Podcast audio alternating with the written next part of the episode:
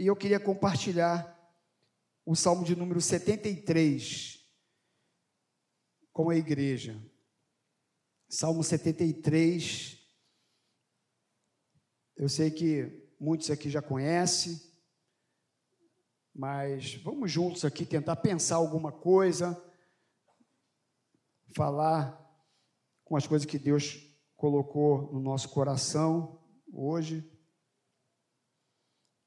Salmo 73. Nós vamos ler até o versículo 5, depois a gente vai falar de outros versículos. Você achou?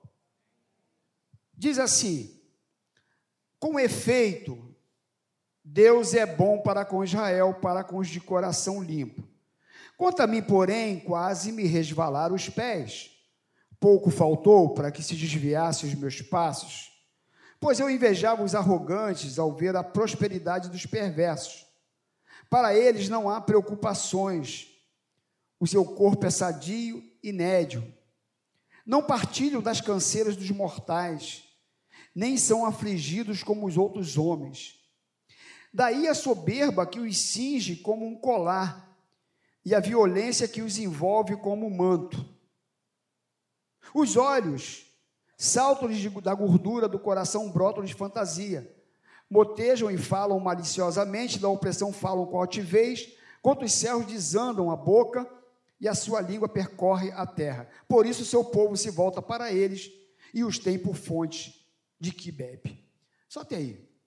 Senhor, nos ajuda nesse tempo, nesses minutos, a compartilhar esse texto, a entender a Sua vontade e que Teu Espírito Santo possa falar conosco e abrir os nossos olhos espirituais e entendimento para a glória do Teu nome.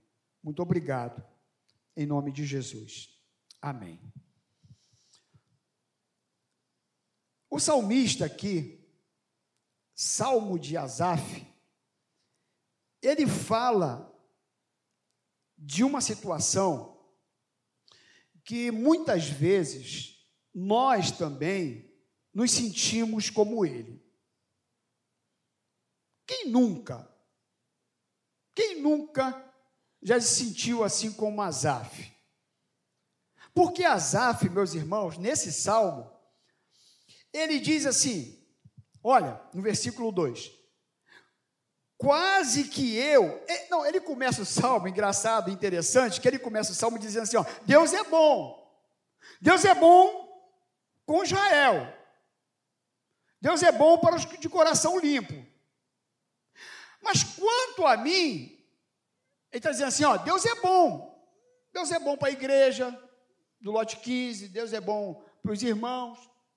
Mas quanto a mim, porém, contudo, todavia, quase que os meus pés se resvalaram. Pouco faltou para que se desviassem os meus passos. Ele está dizendo assim, ó, por um momento quase que eu me desvio. Quase que eu saio do caminho. E por que que ele diz isso? Por que que quase que ele se desvia? Porque pelo que a gente lê aqui, ele diante da sua dificuldade, diante das suas lutas humanas, ele começa a permitir que alguns sentimentos rodeiem o seu coração e a sua mente. Na verdade, não só rodeie, mas os sentimentos como que penetrou no seu coração e na sua mente. E ele começa então a dizer o seguinte: por que que quase que eu saí do caminho, perdi a fé, deixei de crer em Deus? Porque no versículo 3, olha o que, que ele diz, tua Bíblia está aberta? Diz assim: Pois eu invejava os arrogantes ao ver a prosperidade dos perversos. Para eles não há preocupações. O seu corpo é sadio. Corpo é forte. não partilham das canseiras dos mortais. Parece até que eles não ficam cansados. Parece que eles não são afligidos, como os outros homens.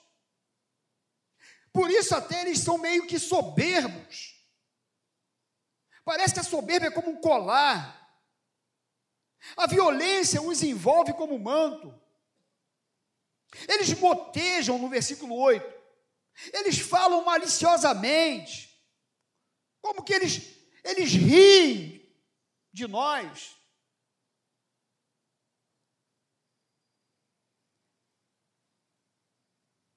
Falam com altivez, falam contra os céus, a boca deles desandam e a sua língua percorre a terra. Por isso seu povo se volta para eles e os tem por fonte de que bebe a largos sovos. Ou seja, por isso que a gente vê que muitos que se dizem servos de Deus seguem esse tipo de gente, esse tipo de homens, esse sistema.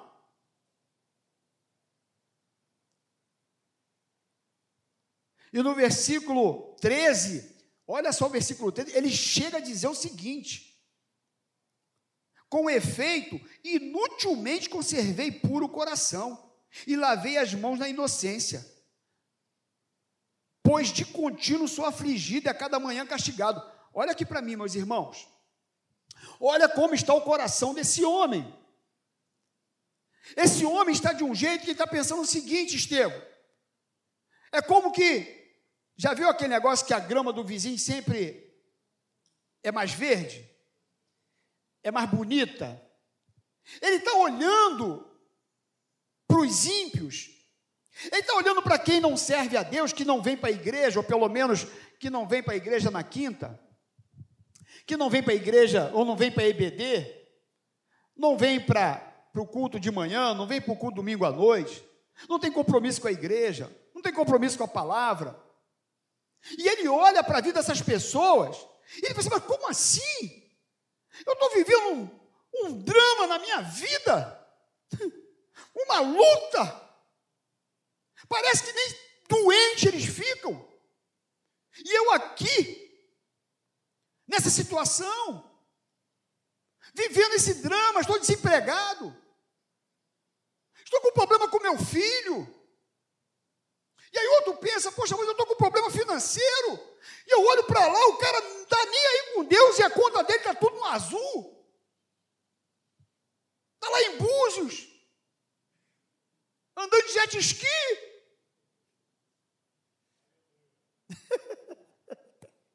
e eu aqui nesse sol, nesse táxi. O cara parece que nem fica doente, eu estou aqui fazendo hemodiálise. Três vezes na semana. Não sei se é três. Acertei? Eu falei porque você, isso não é, você já contou o testemunho, é segredo para ninguém, sem querer expor, mas. E às vezes o coração fica, tu olha assim, Estevão, cara, eu estou acolando na igreja. Eu estou quinta-feira, eu estou no ensaio, eu estou domingo de manhã, eu estou domingo à noite. Ímpio. Faz o que E está lá com a vida boa. Parece que não tem problema. E eu nessa situação com meu filho, com a minha filha.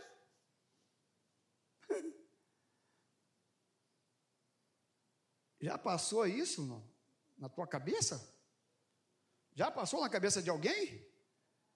Oh, oh, eu sou humano. Você é humano. Isso está aqui não é à toa, não. Asaf era um salmista, um compositor, um homem de Deus. Tem vários salvos de Asaf. Meu irmão, cada, cada um. E o homem está aqui vivendo uma crise no seu coração. Ele está aqui num dilema, Silas. Ele está aqui olhando e você, quase que meus pés se desviaram. Eu comecei a olhar para a situação e comecei a falar: meu Deus, tem alguma coisa errada. Será que eu não estou te agradando? Será que eu estou destinado a sofrer?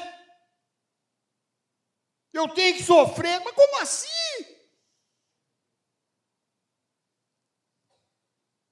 E ele chega a dizer assim: parece que eu estou conservando o meu coração puro à toa. Parece que eu estou andando na presença do Senhor isso é à toa, isso não está valendo nada. Para que esse esforço? Para que esse esforço de estar tá preparando mensagem, de estar tá orando, de estar tá pregando quase todo dia? De dizer não para o pecado, não, não, não. Por temor a Deus. Por que isso? E ele começa a dizer isso aqui.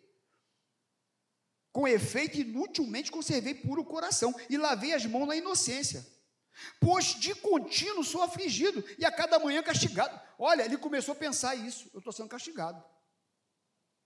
Isso é castigo, não é possível. Acho que Deus me, me olhou assim e falou assim: vou quebrar com esse aqui. Mirei, mas igual o pastor Davi me mira, mas me erra. Eu acho que tem gente que olha assim e fala: é possível, Deus me acertou legal. Me escolheu. E aí o coração, às vezes, de muita gente começa a ficar azedo, começa a ficar amargo. A pessoa, muitas vezes, por conta de, de uma situação assim, ele começa a olhar, ele começa a olhar para o outro, para a grama do vizinho, começa a ver para o outro como é que está. O cara não tem compromisso com, nenhum, com, com Deus, coisa nenhuma, e a, a vida dele vai razoavelmente bem. E aí o diabo começa a soprar no teu ouvido assim, tá vendo? Para que você está lá todo domingo? Para que você está lá toda quinta-feira? Para que orar? Não precisa isso tudo não, rapaz. Não precisa tudo não. O cara está. Para quê? Para que esse esforço todo? E começa a colocar algumas dúvidas no coração. Não, você não consegue. Não, é porque você, você, você é um pecador miserável. Você, rapaz, você, você é muito ruim. E aí castigo em cima de você, de Deus. Aí castigo. Não tem jeito não, rapaz. E se você começar a dar ouvido para essas coisas, a gente fica igual, igual Azaf estava aqui. Talvez você chegou aqui hoje e você esteja sofrendo esse assédio do capeta, do inimigo, que tenta enfraquecer, tirar a sua fé, roubar a sua intimidade com Deus, fazer com que você deixe de congregar, com que você deixe de servir a Jesus.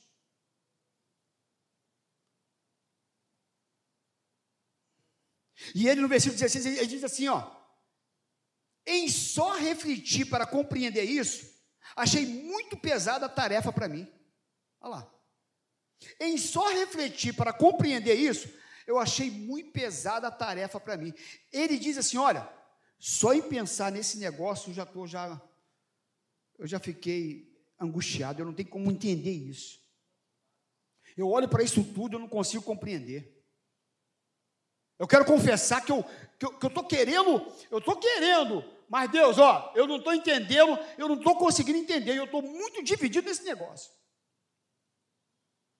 Eu não sei se, eu não sei se eu vou para lá, se eu vou para cá, eu não sei. Eu estou aqui em cima do muro. Eu não estou sabendo nem qual lado que eu estou mais. Até porque tem uma historinha. Conta uma historinha. Para dar uma ilustração negócio de cima do muro, o rapaz estava em cima do muro. Aí, de um lado, estavam os demônios. Do outro, estavam os anjos do Senhor. E aí os anjos ficavam assim, pô, pô rapaz, sai do muro, cara. Vem para cá, rapaz. Sai daí, rapaz. Vem para cá. Sai de cima do muro, vem para cá, rapaz. E o cara em cima do muro. Até que chegou uma hora e falou assim: ah, não entendendo nada.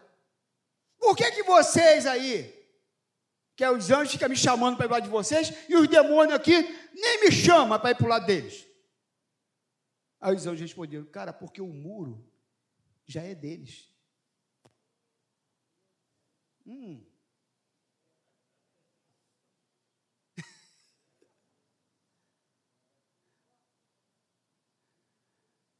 O muro já é dele, meu irmão.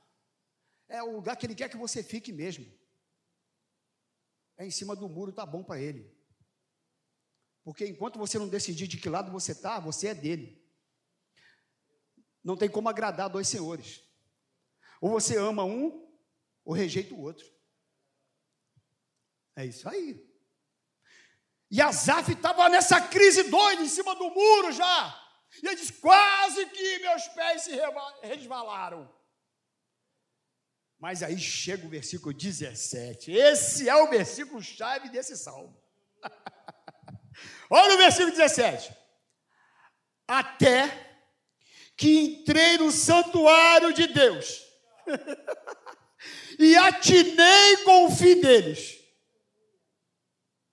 Até que eu cheguei dentro da casa de Deus E Deus falou comigo.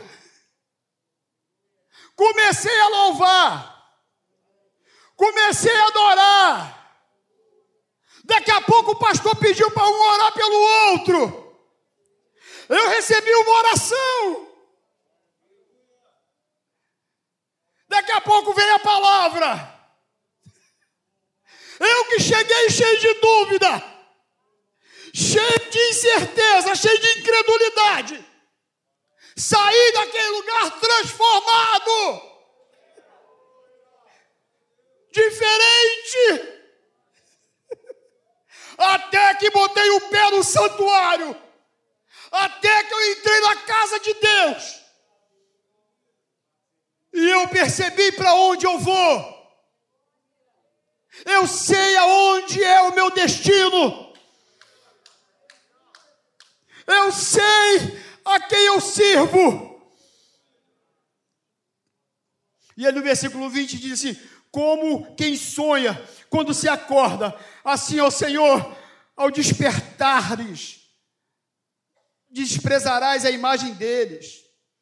No versículo 22 ele disse: Eu estava embrutecido, ignorante, era como irracional a tua presença.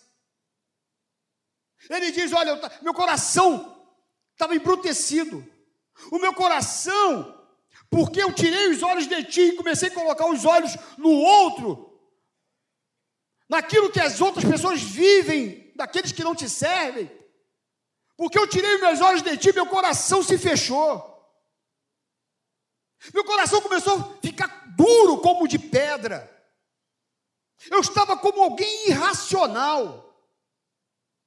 Eu não estava pensando como um homem de Deus, como uma mulher de Deus. Eu dei lugar para dúvida. Eu dei lugar para incredulidade. Então, nessa noite, queridos, tira os olhos do outro, tira os olhos do teu problema, olha para Jesus, olha para Ele porque eu quero dizer uma coisa para você: esquecendo-me das coisas que para trás ficam e avançando para as que diante de mim estão, eu prossigo para o alvo, para o prêmio da soberana vocação em Cristo Jesus. Tenho o prêmio, eu fui vocacionado, você foi chamado, e só vence quem vai até o final. Por isso, olhe para Jesus. Tu vai chegar meio requenguela, pode chegar. Esqueci o nome dela. Daniela Anderson, alguma coisa assim, Olimpíadas de 80 e pouco? 84, não foi? Todo mundo correndo. Todo mundo correndo. As corredoras chegaram. Ela vinha lá atrás, pastor. O senhor lembra disso? E ela vinha assim, ó se arrastando. Os paramédicos, os anjos, jogando aguinha. Tu vai chegar. dando aguinha e banando. E ela. E ela foi, e ela foi, e ela foi, e ela cruzou a linha de chegada. Ninguém naquela Olimpíada teve a repercussão que aquela menina teve. O vencedor daquela corrida, eu não lembro o nome. Eu não sei quem é, mas o nome dela ficou marcado na história. O céu está te observando. O céu está te observando, Estevão. O céu está te olhando. O céu está te vendo. É luta, é lágrima, é dor muitas vezes, é, é adversidade, é, e não importa como você vai chegar com prótese no joelho, emendado, não importa. Eu vou chegar. Há um céu. Há uma esperança. E ele termina o salmo a partir do versículo 23. Olha só, depois que ele entra no santuário. Todavia, estou sempre contigo Tu me seguras pela minha mão direita. Tu me guias com teu conselho. E depois me recebes na glória. Quem mais tenho eu no céu? Não há outra em que eu me compraza na terra. Ainda que a minha carne e o meu coração desfaleçam, mesmo a minha carne se corroa. Deus é a fortaleza do meu coração e a minha herança para sempre. Oh, aleluia! Aleluia! Bendito é o teu nome, Jesus! Bendito é o teu nome, Jesus! Oh, aleluia! Os que se afastam de ti, eis que perecem. Tu destróis todos os que são infiéis para contigo. Versículo 28 e último. Quanto a mim, bom estar junto a Deus. No Senhor Deus põe o meu refúgio para proclamar todos os seus feitos. Aleluia. O homem começa o salmo cheio de dúvida, cheio de incredulidade, cheio de incerteza, quase se desviando do caminho. Mas diz aqui: até que eu entrei no santuário e atinei, até que eu botei o pé na tua casa, Deus, e eu compreendi o quão maravilhoso é estar na tua presença, é te servir, é saber que há uma eternidade, é saber que há um céu me esperando. Deus, como que dizendo aqui, bom é estar junto a ti.